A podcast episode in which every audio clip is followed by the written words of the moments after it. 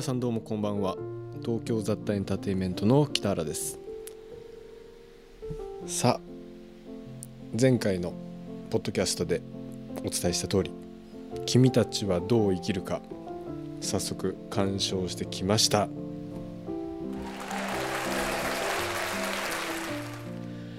それでですねまあ今回はもうネタバレ大前提で、えー、お話ししていこうと思います。なので、えー、まだ見ていないという方がもし聞いていらっしゃるようでしたら聞いてもいいよっていう方だけ、えー、ぜひ聞いていただけたらと思います。後の人はもう、えー、映画をね見てるっていうこと大前提で、えー、話させていただきます。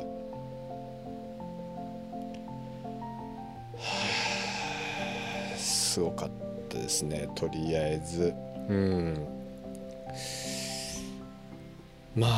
あとりあえず見た感想はこれはもうネタバレね現金っていう形というか、まあ、予告とか一切なしでね、えー、やるっていう体制を取ったのは、まあ、僕は、まあ、これで正解だったんじゃないかなって、えー、思います。うん本当に。まあ、あとはね本当見終わって思ったのはこれはね説明しづらい。うんどんな話だったって言われたりとかしてもね本当に説明しづらい話です。うんまあ、ほんでもねこれでもかっていうぐらい徹底した情報公開をしないっていう宣伝はねかつてないことだったんでね、えー、僕自身初めての体験でしたね「スラムダンクですらここまでね情報なしっていうのはなかったんでうんスタジオジブリのロゴが出てこんなにドキドキしたのはね生まれて初めてだったかもしれないですね。いやそれにしても今日も暑いっていうことでね、えー、シークワーサー、ね、氷結のこれを飲みながらねちょっとやっていきたいですね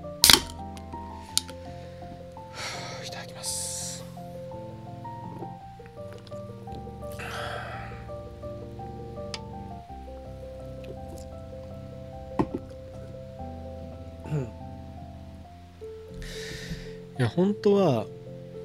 あの YouTube とかねああいうのやってる映画のね批評家の人とか感想言ってる人とかもあの考察動画とかすでにたくさん上がっててうんもう何回も見てね、えー、やなんだろうこういう裏があるんだよとかまあいろいろ調べてるみたいですけど、僕もね本当にもう一回見て確認したいこととかいっぱいあったんですけどまあとりあえずね、えー、見立てほやほやのこのファーストインプレッションって言いますかねこれをまあやっぱり収録した方がいいんじゃないかなと思ってね今夜、えー、収録してるわけですよね。うんでね見終わってねまずね僕すごく「風立ちぬが」えー、見たくなりましてさっきね「風立ちぬ」見てたんですよね。いや僕この間ランキングで「風立ちぬ」3位って言ってましたけど本当にこの映画はね素晴らしいですよね。うん。なんかもうどんどん刺さるようになってきちゃってもうなんかよくわかんないところで涙がね止まなくなってしまってうん。あちょっと君たちはどう生きるかの前に風立ちぬの話していいですか？いやー本当にねこの風立ちぬってねなんか過小評価されてないかなってもっと評価されていい作品だって僕は正直思うんですよね。っていうのもやっぱこれもね「、君たちはどう生きるか」同様結構ジブリらしくないねあのまあ私たちがイメージしてるジブリらしくないっていう意味なんですけどうん。やっぱりみんながジブリに期待してることってナウシカとかみたいなね感じとかラピュタとかみたいな冒険活劇だったりうんトトロみたいな感じのファンタジーだったりとかねうん魔女宅とかああいうのをやっぱ期待してるんじゃないかな。うん千と千尋とかみたいな感じのね。うん世界観だったりヒューマンドラマみたいだ。ね。あくまでちょっと現実を忘れさせてくれるようなね。うん話、えー、なんだけど「風立ちぬ」って、まあ、原作があって、うん、実際にいた人物を元にした映画。映画というかアニメなんですよね。うん。まあ、でもこれもあのよくねあの知らない人ひょっとしたら多いかもしれないですけど「風立ちぬ」って、えー、あれは2つの話を混ぜてる話なんですよね。あのゼロ戦を開発した、えー、堀越二郎さんだったかな、うん、彼の、えー、ゼロ戦を作るっていう話そしてもう一つは「風立ちぬ」っていう小説を書いた、えー、方いらっしゃいましてえー、っとえー、っとその人も堀堀なんとかさんえっとねちょっと待ってください思い出す思い出す。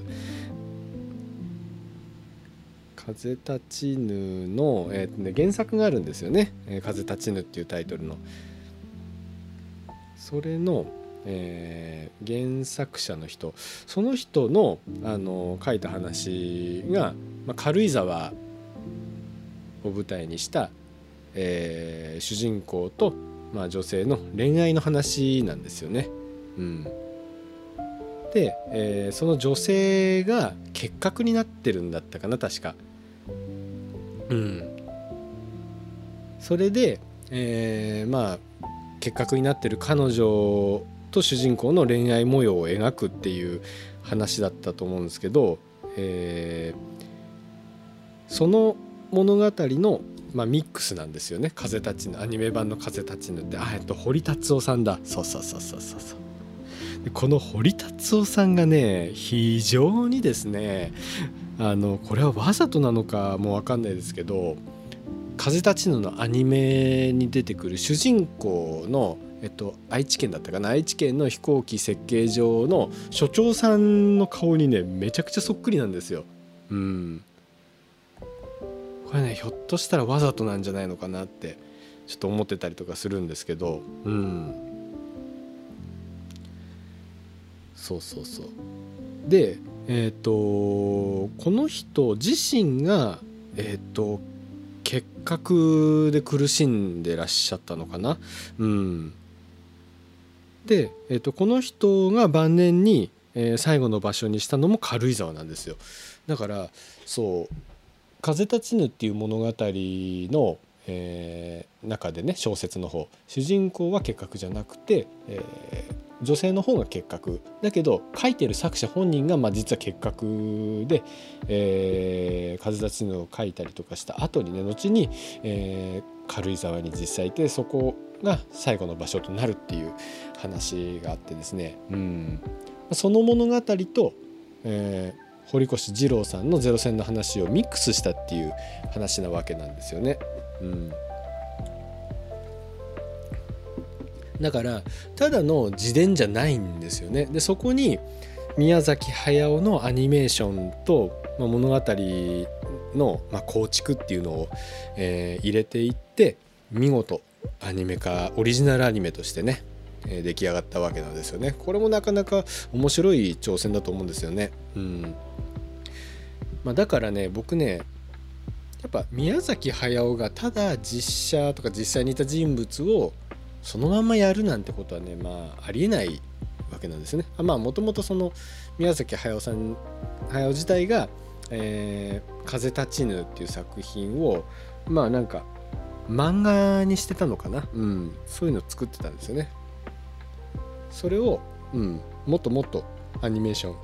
長編アニメーション寄りに、えー、アップデートしてたのが この作品なわけなんですけど。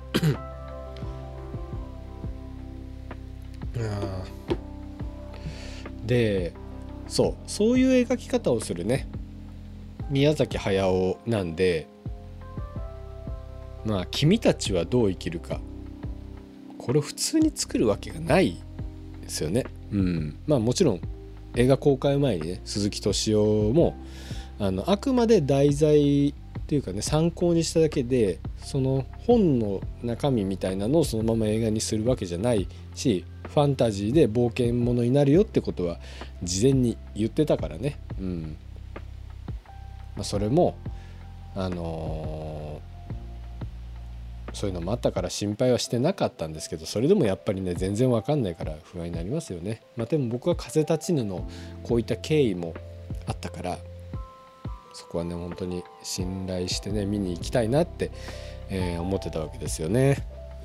うんまあ、他にはね「風立ちぬ」って今日見直してやっぱりすげえなって思うところいっぱいあってやっぱりあの震災のシーンの描き方とかもすごい作画ですよねあれ。うん。まあ、作画ももちろん素晴らしくてあといろんなことに挑戦してる作品なんですよね「風立ちぬ」って。えっ、ー、とねそうだな。例えば結構画期的いや、まあ、他にもやった作やった作品あると思うんですけど僕はちょっと思いつかないんで「まあ、風立ちぬ」を例に出して言うんですけどあの SE、うん、がですね、まあ、サウンドエフェクトが、えー、人間の声を使ってるんですよね。あのゼロ戦が飛ぶ時の音とか、まあ、ゼロ戦以外の飛行機とかそういうのの回転音とかをブーンとかあと関東大震災があった時の、えー、地震のゴゴゴゴゴゴとともあの人間の声を使って収録して加工したりとかしているんですよね。うんこれがねなんか何とも言えぬすごいなんか怖かったりとかあの、なんか妙に生々しかったりとか聞こえるわけなんですよね。なんか普通の自分が今まで聞いてる音と違うっていう感覚があってあの、一時期結構ヒットした映像犬に手を出すなって皆さんご存知ですかね。あのアニメの中でもあの、飛行機が飛ぶシーンとかねなんかバサバサバサバサとかパタパタパタパタとかあの、声優さんがね声を当ててえー、そういう SE を表現したりとかしてる技法があったんですけど、まあ、あれはもう絶対にあのジブリを参考にしたと思うんですよね映像系すごくジブリを参考にしてるところいっぱいある作品なんで、うん、浅草市とかも宮崎駿っぽく描いてたりとかしますし。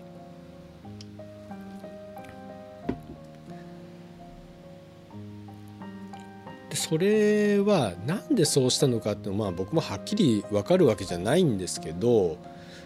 もともとなんかショートムービーかなんかで宮崎駿が実験的にやってそれを気に入ったっていうところもあったりとか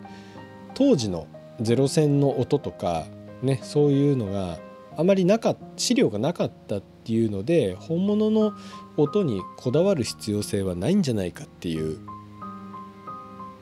話は聞いたことあります。でこれは僕の想像なんですけど宮崎駿ってやっぱりメカにこだわってたりとかあの戦争すごい反対してる人ですけどやっぱゼロ戦とか戦車とかあの飛行機とか乗り物とかにすごく、えー、執着してるというか愛着があるというか、うんまあ、大好きなんですよねそういうのを描いたりとかするのが。で風立ちぬってあのー、まあ僕ら消費者側からしたらラピュタとかそういうのと比べると冒険活劇っていう感じではないですしエンタメ寄りの作品では決してないんですけど宮崎駿からしたらあれ完全にエンタメだと思うんですよね。自分の憧れのゼロ戦をね作るまでの過程っていうのをね描いて飛行機がね飛ぶシーンとかもすごくいっぱい描いてますし、うん、でまあなんかねまるで子供がプラモデルの飛行機を作ってそれをブーンって言いながら飛ばしてるみたいな感じのイメージがね僕今日見てて思ったんですよね。うんすごいね少年の心のままこの作品を作ったんだなっていう感じがすごくしてで結構これも世の中で批判的だったた主人公の声あのエヴァンゲリオンの庵野さんが声やってますよね。うん、でも僕はあれ大好きです。やっぱりねクリエイターとしてのオタクとしたらねやっぱトップランナーの一人である庵野さんがあの飛行機オタクの声をやるっていう感じがね非常に喋り方のモドモドした感じとかが僕は合ってていいなって思って聞いてましたね。でやっぱりあのー、宮崎駿が安野さんのこと大好きなんですよね彼の才能にものすごい惚れ込んでねやっぱナウシカの、えー、巨神巨神兵がね、あのー、火を放つシーンとかの作画とかものすごいじゃないですか彼の才能というものは。スタジオジブリに来た時からあのー、なんだろう「風立ちぬ」で言うと、えー、堀越二郎が来たこう天才が来たぞみたいなきっと感じだったんでしょうね。まあ、ナウシカ作ってる時はまあまだジブリじゃないけど、うん、でそんなね、あのー、自分のお気に入りの、えー、天才庵野くんにこういう自分の作った作品の、えー、天才役っていうのを、えー、やらせて喋らしてるっていう宮崎駿は本当になんかあのー、自分が作りたい作品をこう自分の好きなものを揃えて、あのー、飛行機ブンブン飛ばしながらうおーガシャガシャガシャってやってる、えー、無邪気さみたいなものもこの「風立ちぬ」から、ね、非常に感じたんですよね。うんいやなんかそういうのをね意識してみたらねまたね非常に面白くてですね。うん。まああとはまあこれはねあのあの映画見てるとね非常にタバコ吸いたくなるんですよね。うん。でタバコって言ったらあちょっと僕もタバコ吸おうかな。うん。どうせねあんま聞いてないしこのホットキャスト。まあいいでしょ。う、うん、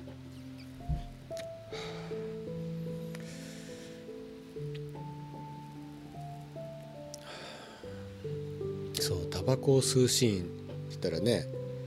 これも結構批判が何箇所かありましたね、えー、タバコ吸うシーンが多すぎるっていうね、うん、意味わかんないクレームがねあったりとか。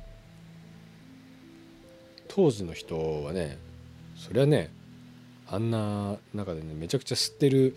決まってるし宮崎駿自体だってねいまだにプクプクプクプクタバコ吸ってるような人たちなんだから、うん、クリエイター全員ではもちろんないけどやっぱタバコって、まあ、なかなか重要なアイテムの一つだと僕は思ってるんで。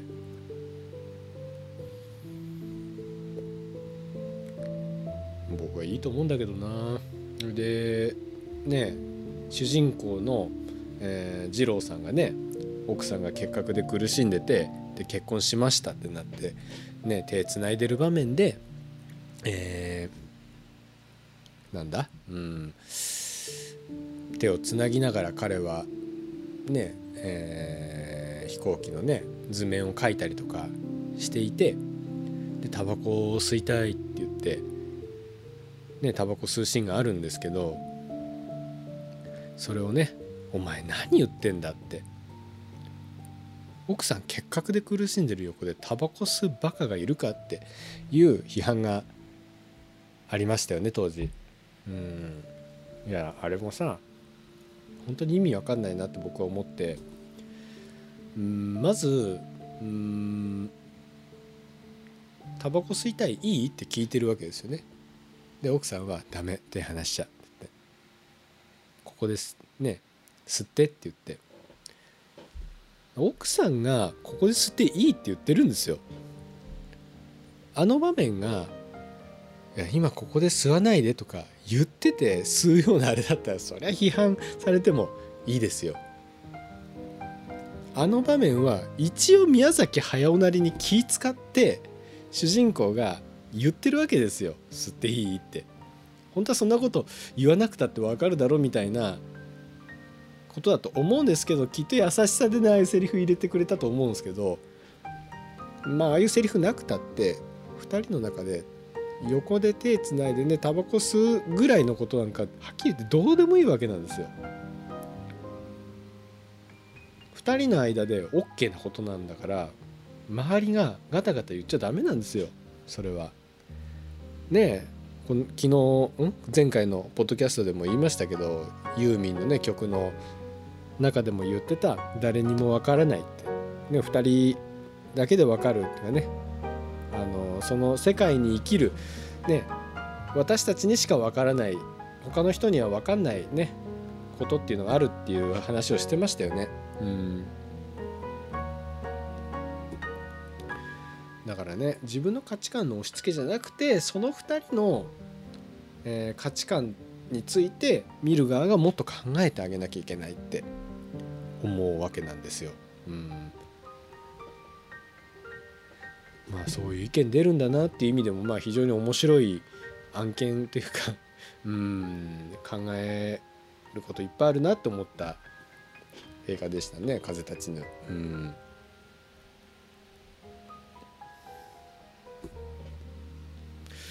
もっと話したいことねめちゃめちゃいっぱいあるんだけどこれじゃね一向に、えー、君たちはどう生きるかにたどり着かないですよね。うん。じゃあそろそろね、えー、君たちはどう生きるか。結論から言うとわけわかんなかったです。きっとこれみんな言ってると思うんですけど一回見て分かる人はもう本当にジブリとか宮崎駿オタクだと思いますわ。うん。いやでもわけわかんなかったけど最高でした僕は。うん。本当に見てよかった。あのまずね冒頭からですねうーっていう警報が鳴って、えー、空襲が来るっていうことですねこれは。だからおこれは舞台は戦時中かっていうことが分かるわけなんですよね。うん、だから多分、えー、いつだろうなうん「君たちはどう生きるかが」えー、発売されたのが1937年だからそれそれよりももうちょっと後って設定でしょうね。うん、で、えー、街が焼き尽くされていく中、えー、お母さんがいる場所が燃えてお母さんがやばいってなってそこにお父さんと主人公が、えー、向かっていくっていう場面があるわけなんですよね。うん、そこの作画がねえげつないんですよ。本当にいやちょっとすごいぞこれはって思いましたね。あれ本当に腰抜かしましたよ。すごすぎて。こんなの見たことないと思って。うん。ああもう大丈夫だって思いましたね。その場面を見て。あもうこれはねもうはい身を任せて大丈夫ですって思いましたね。れぐらい迫力満点のね凄まじい作画でした。いやこれまあ手書きなんでしょうね。やっぱ手書きってね。あすごいなって思ったな。で今回のえっ、とね作画。えっ、とねいつもと違うんですよ作画監督が。えっ、とね普段は宮崎駿すごい自分で手を出すんですけど基本的に今回は、えー、あまり手を出さないで作画監、えーと、絵コンテをどんどんどんどん出してって作画監督に結構一任してったらしいんですよ。これなかなかね、えー、宮崎駿的にはね珍しいことなんですよね。えー、っとね本田さんそうそうそう作画監督本田武さんですね。この人もともとガイナックススタジオカラーとかねあのエヴァンゲリオンの作画監督やってる人ですね。でジブリでは作画監督じゃなくて作画班にいたりとかしてね、まあ、まあこれもね素晴らしいシーンをいっぱい、えー、書かれる方なんですけどもともと庵野さん組にいた方で、えー、エヴァの仕事とかあるのに、えー、どうしても鈴木敏夫と宮崎駿が彼に作画監督やってもらいたいってことでしつこくしつこく、えー、食い下がってってようやくお願いできたわけなんですよね。安野さんは非常に嫌がってたみたいなんですけど。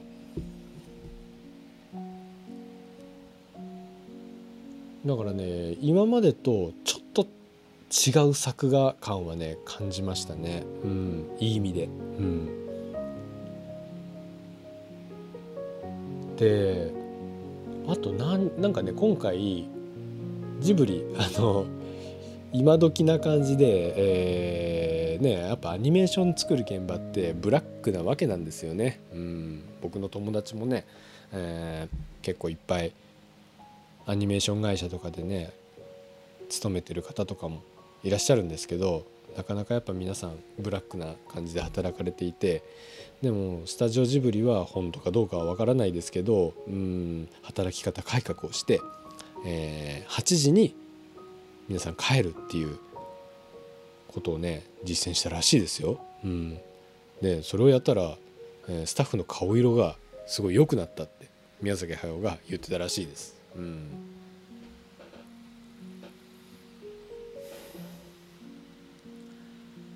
でねそれで仕事がサクサク進んだって言ってた割にはまあ この「君たちはどう生きるか」4年ぐらいかかってるわけなんですけど、うん、まあまあまあまあちょっとその辺のねあれはよく分かんないですけど、うん。まあ、でもとにかくそういうのは置いといて、えー、4年かけて作った凄まじい作画だなってまず、えー、一発ねあのボディーブローを食らったような感じでオープニングが始まりましたね。うんさあこれがねどう君たちはどう生きるかっていうねあの本のあれにつながっていくのかっていうところをね僕は非常に注目しててまあとりあえず舞台は戦時中1940年代なわけなんですけど主人公がそれでねお母さん亡くしちゃって、えー、お母さんの妹さんと、えー、お父さんが、まあ、再婚するっていう形になってね。で会社の場所も移したりとかして住まいを東京から別の場所に変えて、えー、別のお母さん、えっと、夏子さんだったかな、うん、のところに行って、まあ、出会うところからまあ第一章が幕を開けていくわけなんですよね。うん、その時のね作画がねなんかね乗り物によいしょって乗るところとかの体重移動のところとかすごいんですよ。うわこんなじっくり見せんのってうんいやもうなんかちょっとそういう匠の技みたいな話をしてもね本当にキリがないんですけどうんいやいちいちそういうところにね目がいってしまうんですよね。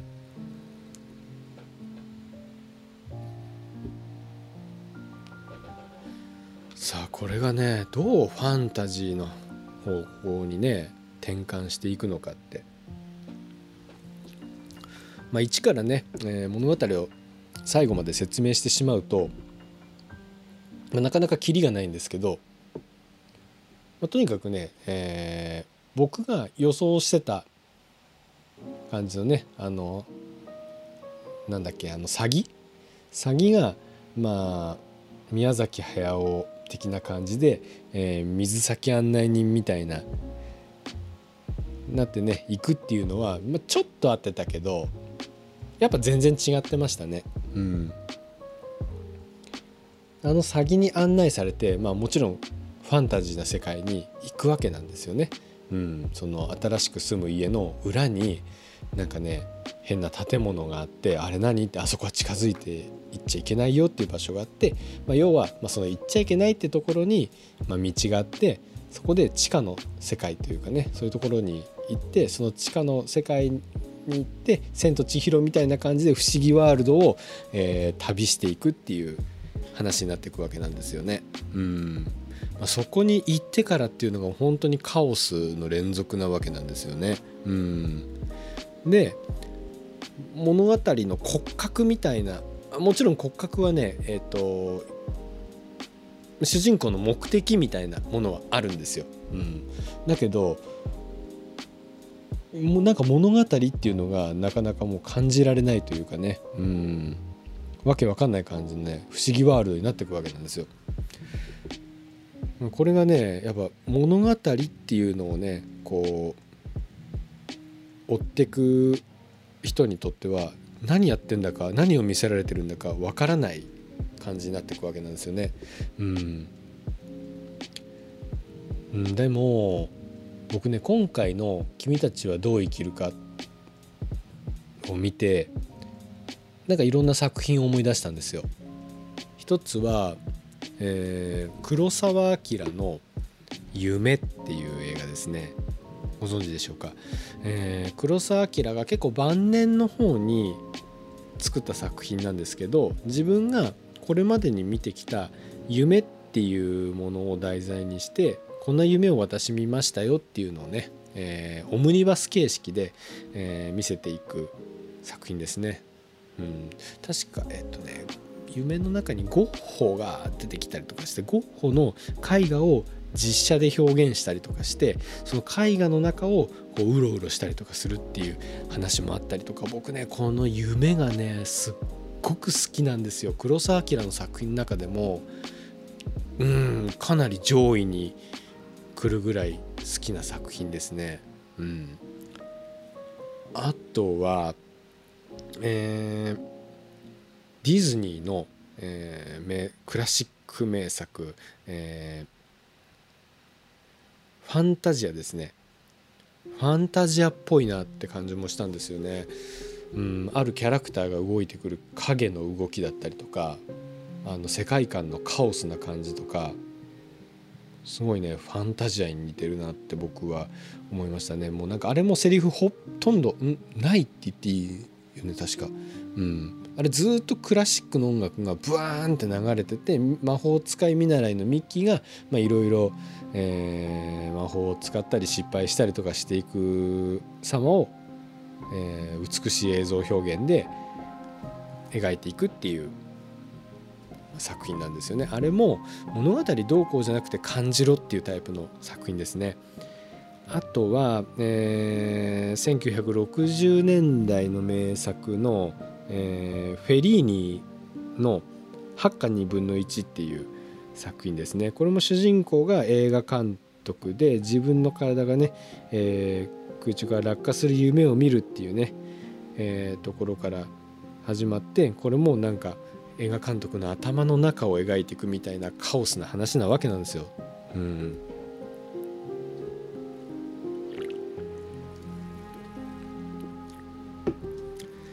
まあ、そういうね、えー、アート寄りの作品なんですよね今回。だから宮崎駿の頭の中とかだから宮崎駿の夢っていうタイトルでもいいぐらいの映画でした。それはね夢の中を具現化するわけだからわけわからないに決まってるわけですよね。うん。まあ僕前インディ・ジョーンズ見てる時も俺ちょっと何見せられてるか分かんないなって話をしたと思うんですけど今回のえー、君たちはどう生きるかも何見せられてるんだろうって感覚はもちろんあったんですけどでもね前のインディとは全然違って、うん、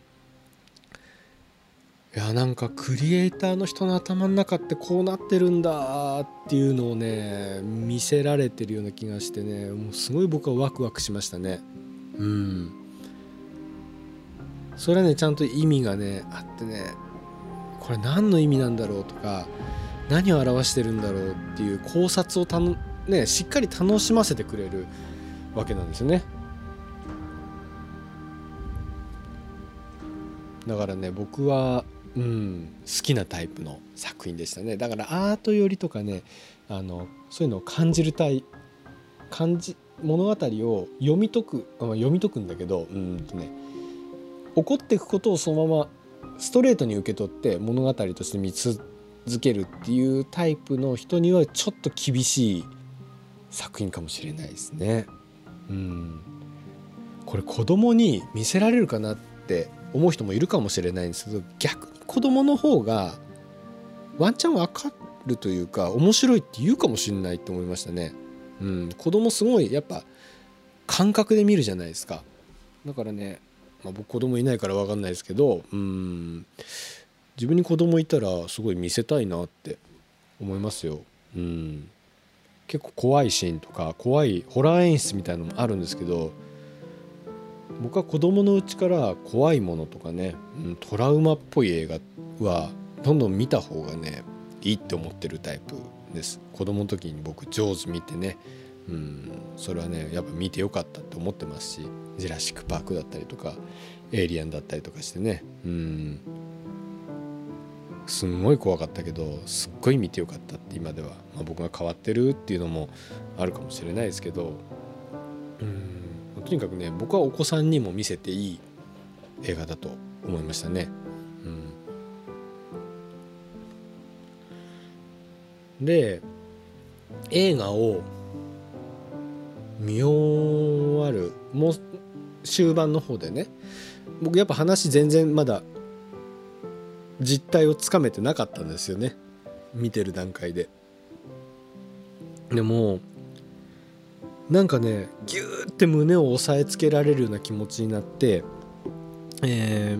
ー、あるシーンでね思わず涙が、えー、すごい溢れ出てきたんですよ。だけど自分でもなんで泣いてんだろうってちょっとよく分かんなかったんですよねまあ僕映画見て結構すぐ泣くんですけどでも泣いてるのにはいつもその理由は分かってるんですよ。うんまあ、感動するシーンだったりとかあの見たことない映像表現の映像を見たりとかメイキングでこのシーンを作るのに役者さんたちとかスタッフさんがどれだけ苦労してこのシーンを作ったんだろうっていうのを分かって見てたりしてそのシーンを初めて見るとやっぱおおってなって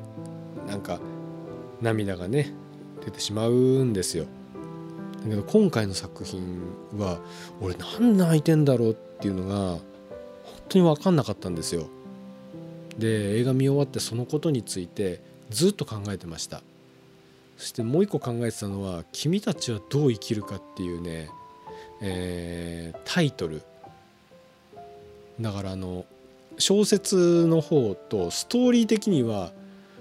あれ全然絡んでこないしなんかもっとその哲学的なところをすごく解いてくる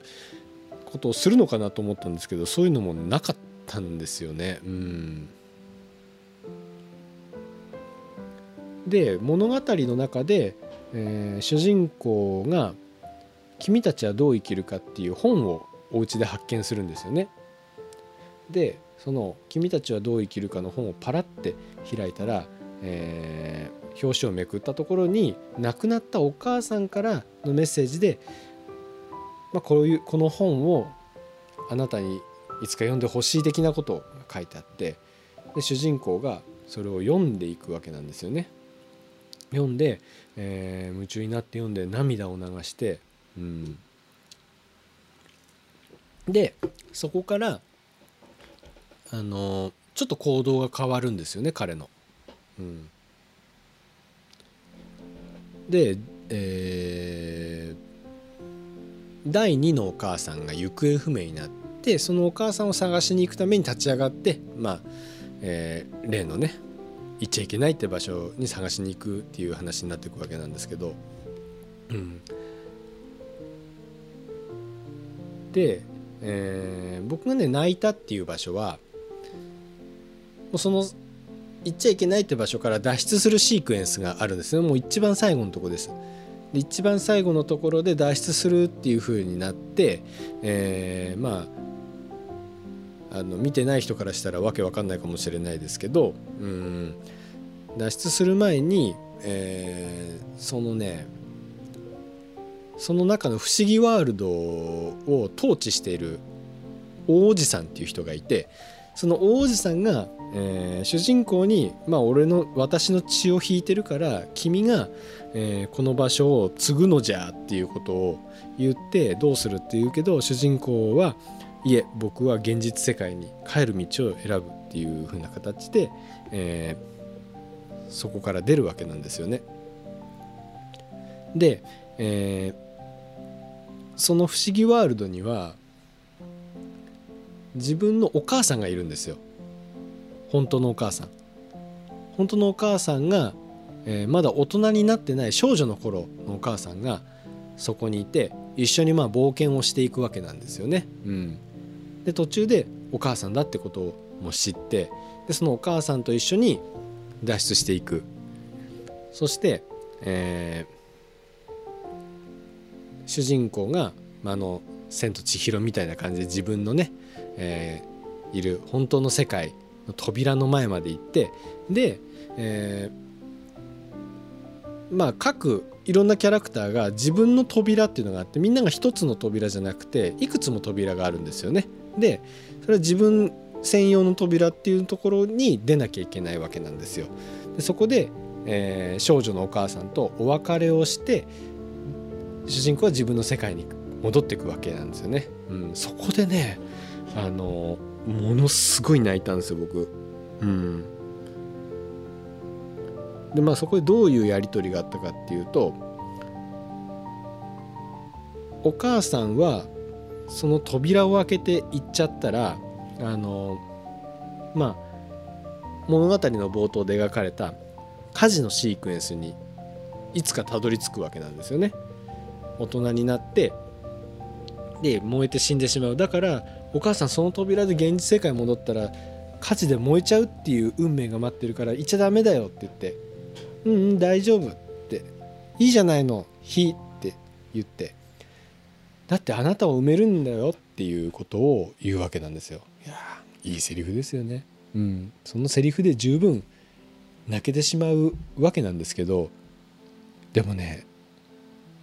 なんかそれだけで自分は泣いたわけじゃないんだよなっていうふうに思ってて、うん、それをねずっと考えてたんですよ。でこの物語って何を表現してるのかなっていうこともね全然分かんなくてまだねその見終わったばっかりの段階では。まあ、とにかく、えー、いろいろ考えてみてなんで泣いたんだろうってところなんですけど、あのー、お母さんと、えーまあ、主人公がね一緒に冒険してでお母さんはこの子は自分の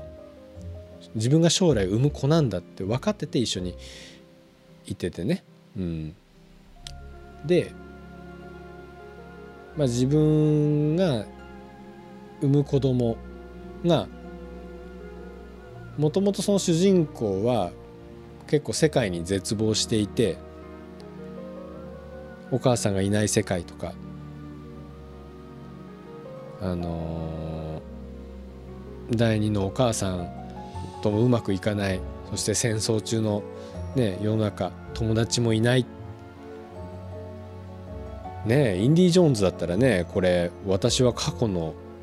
ねこの世界に残るって言っちゃうとこだけどでも主人公はねやっぱ選ばなかったんだよね。この世界を想像していくこれからも想像していく人間の跡継ぎになるっていう道を彼は拒んだわけなんですよ。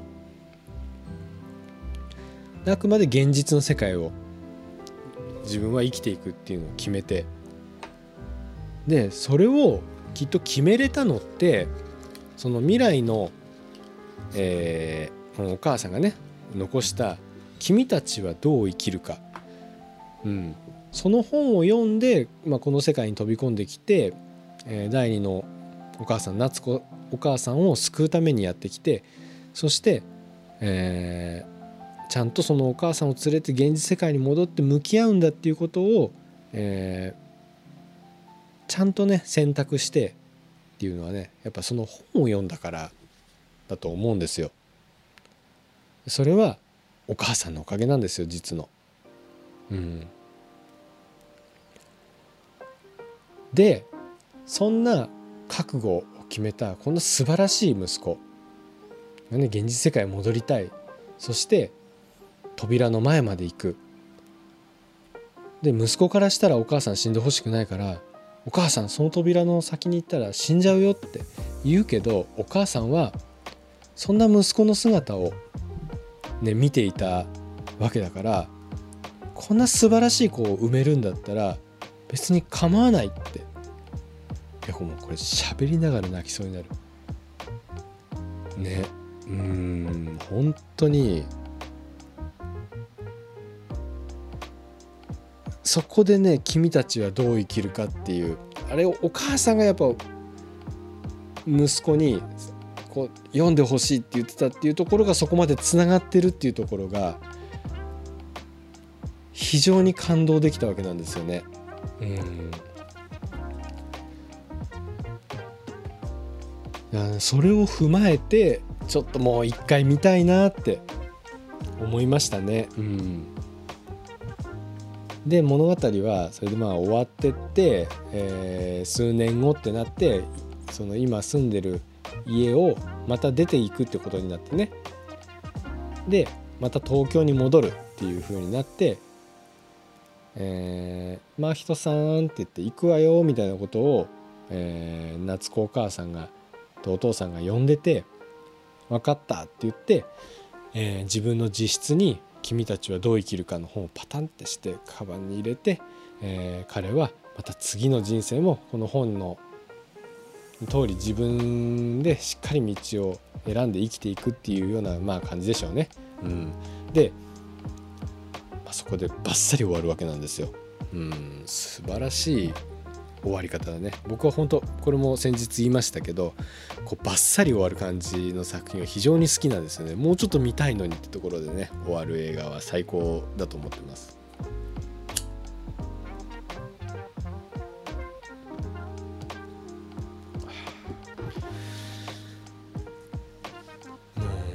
あとは、まあ、僕の感動したポイントはそういうところだったんですけど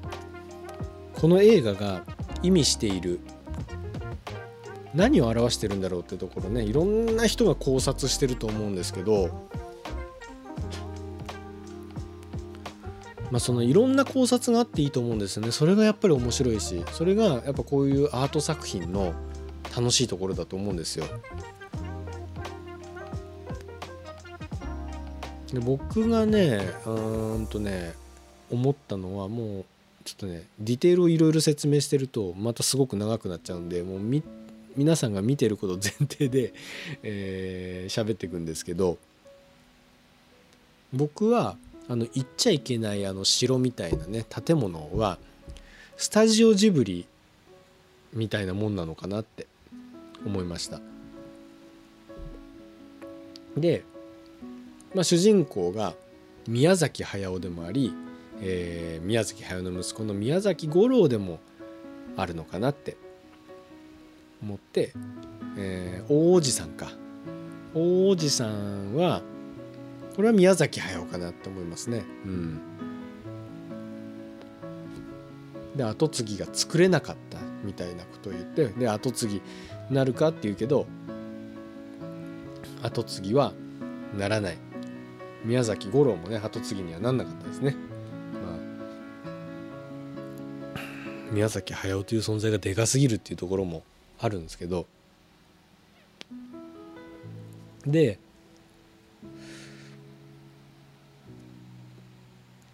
インコがいっぱい出てきましたね。うん。あのインコは僕ねスポンサーだと思うんですよね。制作委員会だとか。ね、電通とか日テレとかねいろんな広告代理店とかのスポンサーとか、まあ、私たち見る側みたいなところとかまあそういうのを表現してるのかなってなんとなく思いましたね。で王子さんがそのなんかね積み木みたいなのを立ててるんですよねで一生懸命それをバランスを取りながら均衡を保ってるわけなんですけど確か13個あるみたいなんですよね。でその13個がなんで13なのかってこれは僕じゃなくて他の人が考察で言ってたんですけど、えー、スタジオジブリの劇場版の作品が13本あると。うん、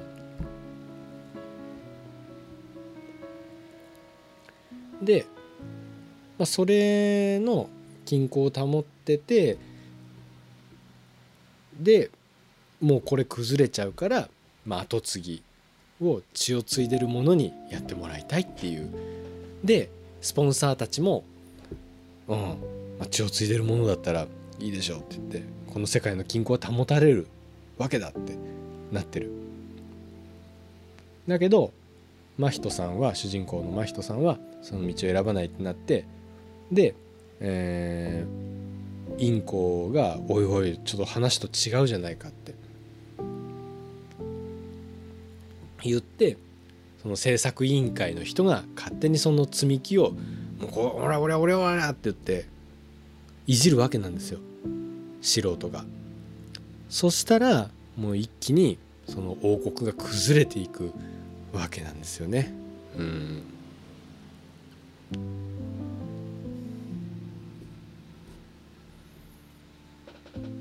っていうメタファーというかねそういうイメージが宮崎駿の夢みたいな妄想みたいなところにつながってるんじゃないかなって思いましたね。であの夏子さんじゃないやえっとお母さんね。名前忘れちゃった。お母さんはやっぱ宮崎駿の実のお母さん。まあでもこの宮崎駿の女性像っていつもやっぱり自分の母親を結構イメージして作ってるみたいですからそういうキャラクターがいつも出てくるって出てくるんですけど、うん、でも今回は本当に役に役がお母さんだからよりそのイメージは今までよりも強く感じることができましたね。うん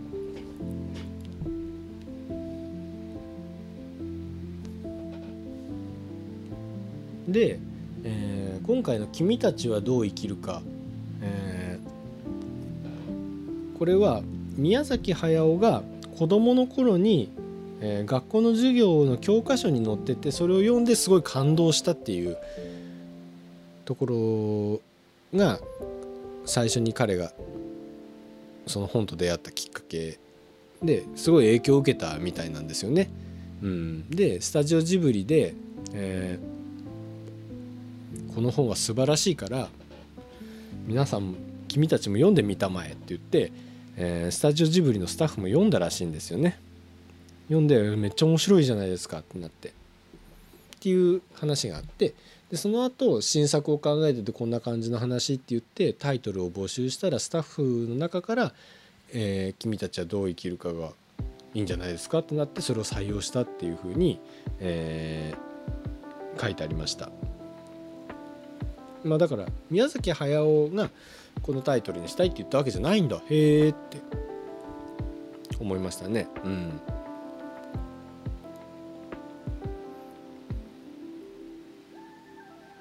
でもさっきみたいにその、まあ、いくらね、えー、宮崎駿自身が意図してそのタイトルをつけたわけではないんですけどうん。今回の作品なんでそんなタイトルがついてまあやっぱ自分で作る上でそれなりにねそのタイトルに合わせた感じの描き方をするわけじゃないですか。その主人公が本を読んでそれがきっかけにこう進んでったっていう物語上の、えー、役割とか鍵は果たしてると思うんですけどでももっとあるだろうなと思って、えー、それがやっぱり宮崎駿自身が、えー、子供の時にねあその主人公の真人さんが宮崎駿と例えて、えー、行くとでその行っちゃいけないっていう場所があのジブリ王国みたいなものだとしてそのジブリ王国ではね非常に、えー、ハウルっぽかったり、えー千と千尋」っぽかったり「ラピュタ」っぽかったりとかねその過去の宮崎作品をイメージするような雰囲気とかがいっぱいあるんですよ。で僕最初オマージュかなと思ったんですけどでもオマージュみたいなことするかと思ってうんまあ宮崎さんの作品だからねそれは過去の作品イメージするようなとこいっぱいあるだろうっていうのは分かるんだけどでもねなんかちょっと違うなと思ってだから宮崎駿がこのね子供の時に「君たちはどう生きるか」っていう本を読んで影響を受けて、えー大人になってってスタジオジブリをこう作ってってね鈴木敏夫とか高畑勲と一緒にそれでいろんなアニメを作ってってこんな大人になって私は、えーこういう風に生きてきましたっていうこの本を読んで当時のね宮崎駿はあのー生きていくことに結構絶望してたらしいんですよ小学生の頃とか幼少期何をしていいか分かんないって。でこの本がそこまで影響を与えかたかどうかは分かんないですけどでもこの映画一本見る限りの宮崎駿のアンサーは私は君たちはどう生きるかっていうふうに問われたとしたら私はあのこういうふうに生きましたっていうことを言ってるまあ自伝的な作品であり彼の宮崎駿の夢妄想みたいなところなんじゃないのかなって思いました。すごくない？あ僕がじゃなくて、えー宮崎駿が。そんなの映像化しちゃうなんて。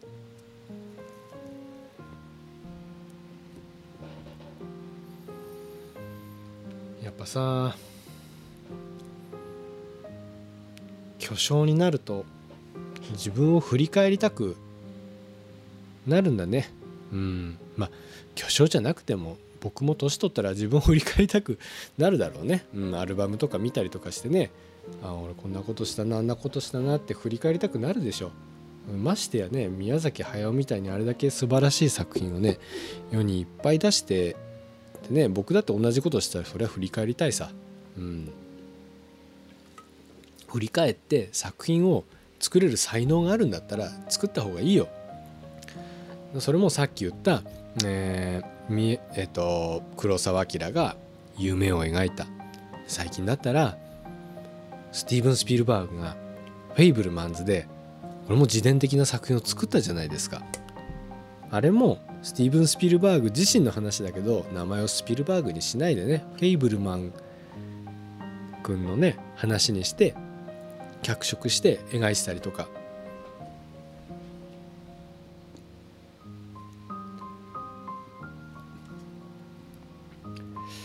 クリント・イーストウッドだってね。うん。やっぱグラントリノとかねああいうのでね自分のなんか過去を振り返りながら現代にアップデートするみたいな作品を作ったりとかも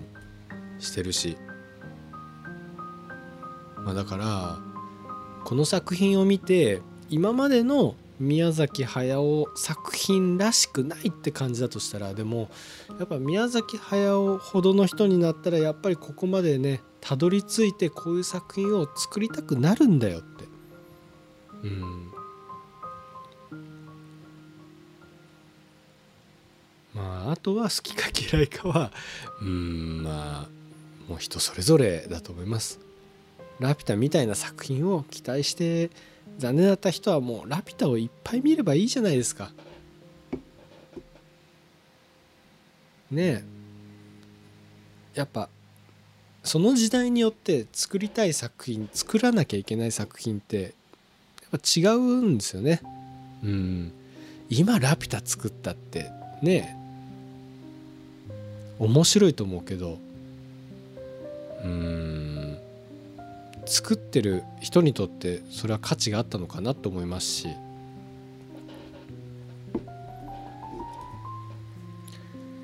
まあとにかく僕は本当に見てよかったと思うし今言ってたことがひょっとしたら全部違うかもしれないからちょっと改めてね劇場でやってるうちにもう一回ぐらいはせめて見に行きたいなって思います。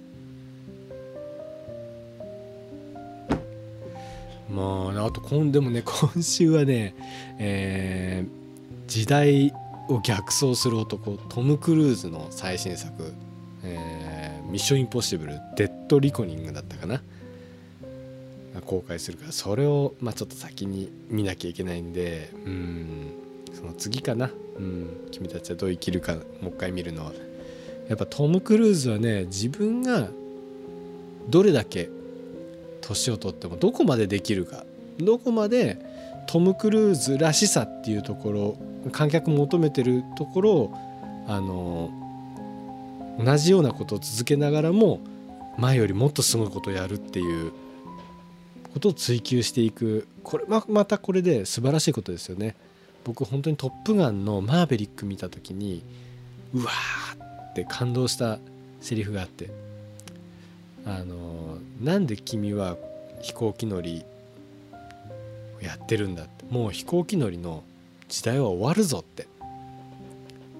君たちは必要なくなるっていう風にね、えー、パイロットのトム・クルーズに向かって言うわけなんですよ。上官の人が。だけどトム・クルーズは振り返って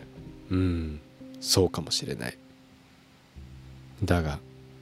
それは今ではないって言うんですよ。かっこいいな。めちゃくちゃかっこいいじゃないですか。ねこれは本当トム・クルーズの人生そのものに言えることですね。トムはいつまでアクションできるの？いつまでこんな体張ったることやるのって。いつか大怪我するよ。まあいつも怪我してるんだけど。ねいつかできなくなるよって。死んじゃったらどうすんの？うんそうかもしれない。でも今じゃない。できる限りいつまでできるかっていうところをやっていくっていうその最近のねインディーだったらまあ終わり際をああいうふうに描くみたいなことじゃなくていつまでも全盛期を見せようとするトム・クルーズの姿勢っていうのはそれはそれで本当に素晴らしいと思う。どっちがいい悪いとかじゃなくてどっちも素晴らしいと思いますね。最近ちょっとね終わらせにかかるような作品が多くてやっぱ逆にトム・クルーズみたいな感じの方が僕はちょっと新鮮に映っちゃってそっち見たくなっちゃうってところあるけどうん。でも今回のねほんと宮崎駿の新作は僕はでも本当にいろんなチャレンジングなこととかをすごい感じて今まで見たことないものを見せてくれてね久石譲のね曲もね本当に素晴らしかったんですよ。怖かったですよ今回。音。うん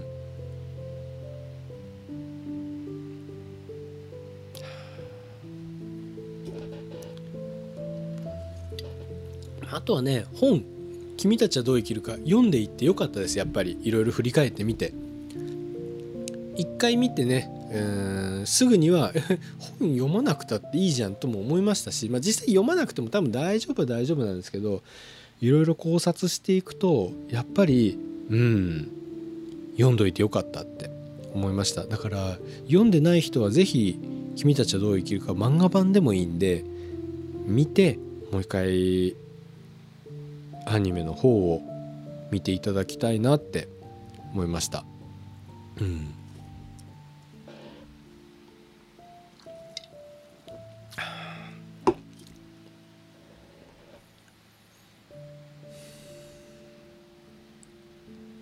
いやそんなとこですかね。言い足らないところはあるだろうけどまあでもね。うん。ちょっと僕もねかなり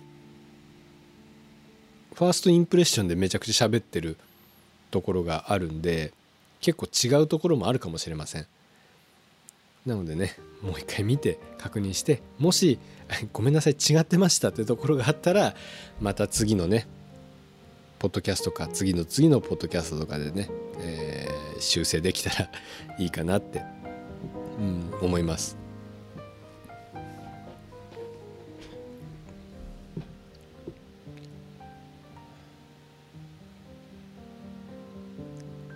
まあ、声優さんたちもね、うん、本当に素晴らしかったですしエンディングのね米津玄師の地球儀。おジブリで米津玄師かって思ってめちゃくちゃ戸惑いましたけど。いやでもね噛めば噛むほどねこの曲もいい曲だなって思って「パプリカ」を聞いた宮崎駿が4年ぐらい前から依頼してたらしいんですよね。うん。すごいですよね。宮崎駿からねそんなオファー来たら嬉しいですね。米津玄師もきっと嬉しかったと思いますよ。うん。まあでもとにかく今回はそういうらしくない感じのところが非常にフレッシュでうん良かったです。うんなんかちょっと悪いところあったのかな？分からなかったところはいっぱいあったけど、まあ、僕ごときが悪かったことをちょっとうん言えるような作品じゃないな。あ 僕は好きなタイプの作品だったからうん。よかったです。あそうだ。これ言わなきゃいけない。僕あの砺波イオンでね、えー、見てきました。そう。先日オープンしたばっかりのトナミイオンで初鑑賞です。ドルビーシネマで。映画館はね非常に小さかったです。うん。で段差とかがそんなにないからまあ本当によっぽど座高高い人が来ない限りまあある程度大丈夫なんですけどあ結構座席の傾斜みたいなのがそんなないなって思いました。うん、で音は、うん、とても良かったです。やっぱり小さい映画館でドルビーアトモス使ってるんでその一体感みたいなものがものすごくありましたね。うん。そこは良かったです。ただちょっとね椅子のリクライニングがちょっと斜めすぎかなってもうちょっと上げてほしかったなって。そのやっぱ傾斜がそんなにないスクリーンだったんでちょっと見上げるような形になってしまって僕真ん中寄りのところで見たんですけどそれにしては傾斜がちょっとあるなって思いました。あとは狭い劇場だから入り口のところのあのライトっていうのが結構気になりました。うん。こう右目右に入り口があるんですけどこう本当に右の端っこの方になんか光ってるのがちょっと気になっちゃうんですよね。広い劇場だったら広いからそんなに気になんなかったと思うんですけど狭い劇場だからちょこちょこ目につくような感じがしてすごく気になりました。うん。かな。うん。まあでもうん。いい映画館だと思いますよ、うん、スクリーンはちっちゃくて。ねちょっとあれかもしれないけどリクライニングもちょっと斜めであれかもしれないけど音はいいし、えー、狭い割に席の間隔っていうのが割とこうちょっと空いててゆったり座れて。うん。あとはちょっとえっと思ったのが特別シートみたいなね。ちょっと値段が高いシート。これがね一番後ろの席なんですよ。一番後ろの席にしかなくてえそれどうなん？てちょっと座ってみないと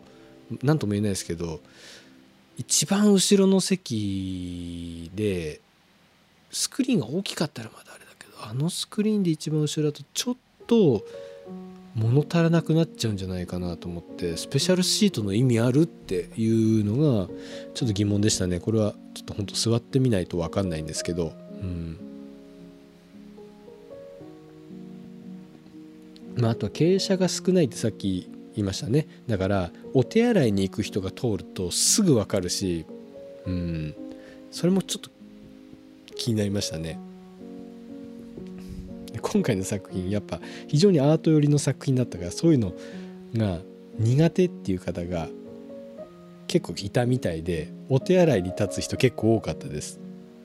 このちょっとワンチャンこのまま帰ってこないかなって思いましたけどちゃんと皆さん帰ってきましたけどうん。ちょっとお手洗い立つ人多いなって普段より思いました。ちなみに僕の両隣にいた、えー、おばちゃん2人はいびきかいて寝てました。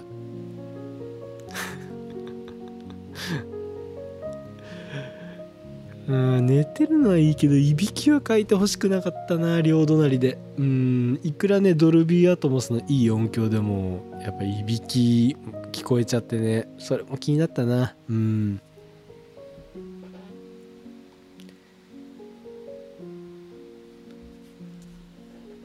まあそんなところですかね。あとはパンフがいつ出るかなって。パンフがねまだ発売されてないんですよね。うん後日発売ってことで。うんそれは いくらなんでもやりすぎかなってちょっと思いましたけど。うんまあでも絶対買ってね、え、チェックしたいと思いますよ。うん。どうせねもう一回劇場行くんだし。うん。でもね一回でいいやって思ってる人からしたらねちょっとね。うんって感じですよね。はい。そんなこんなでねもう1時間以上君たちはどう生きるかについて話してきましたが。っ ていうまあでも 今日多分20分以上は、えー、風立ちぬの話をしてたからうん。実質今日は風立ちぬと君たちはどう生きるかの話ですね。うん。でも本当にね風立ちぬ是非ねあの見てない人とか、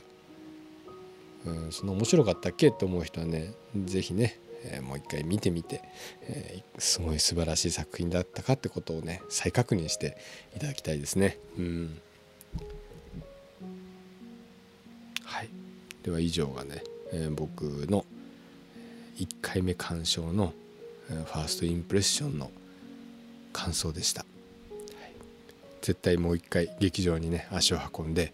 えー、見てこようと思います。でもそれより先にねまずトム・クルーズを見てこようと思いますはいいや。毎日暑い日々がね、えー、続きますが皆さん熱中症などには気をつけてですね、えー、映画館は涼しいんで皆さんねどんどん映画館に行って涼んでたくさん映画を見ましょう。はい、ということで今夜はこの辺にしようかなと思います。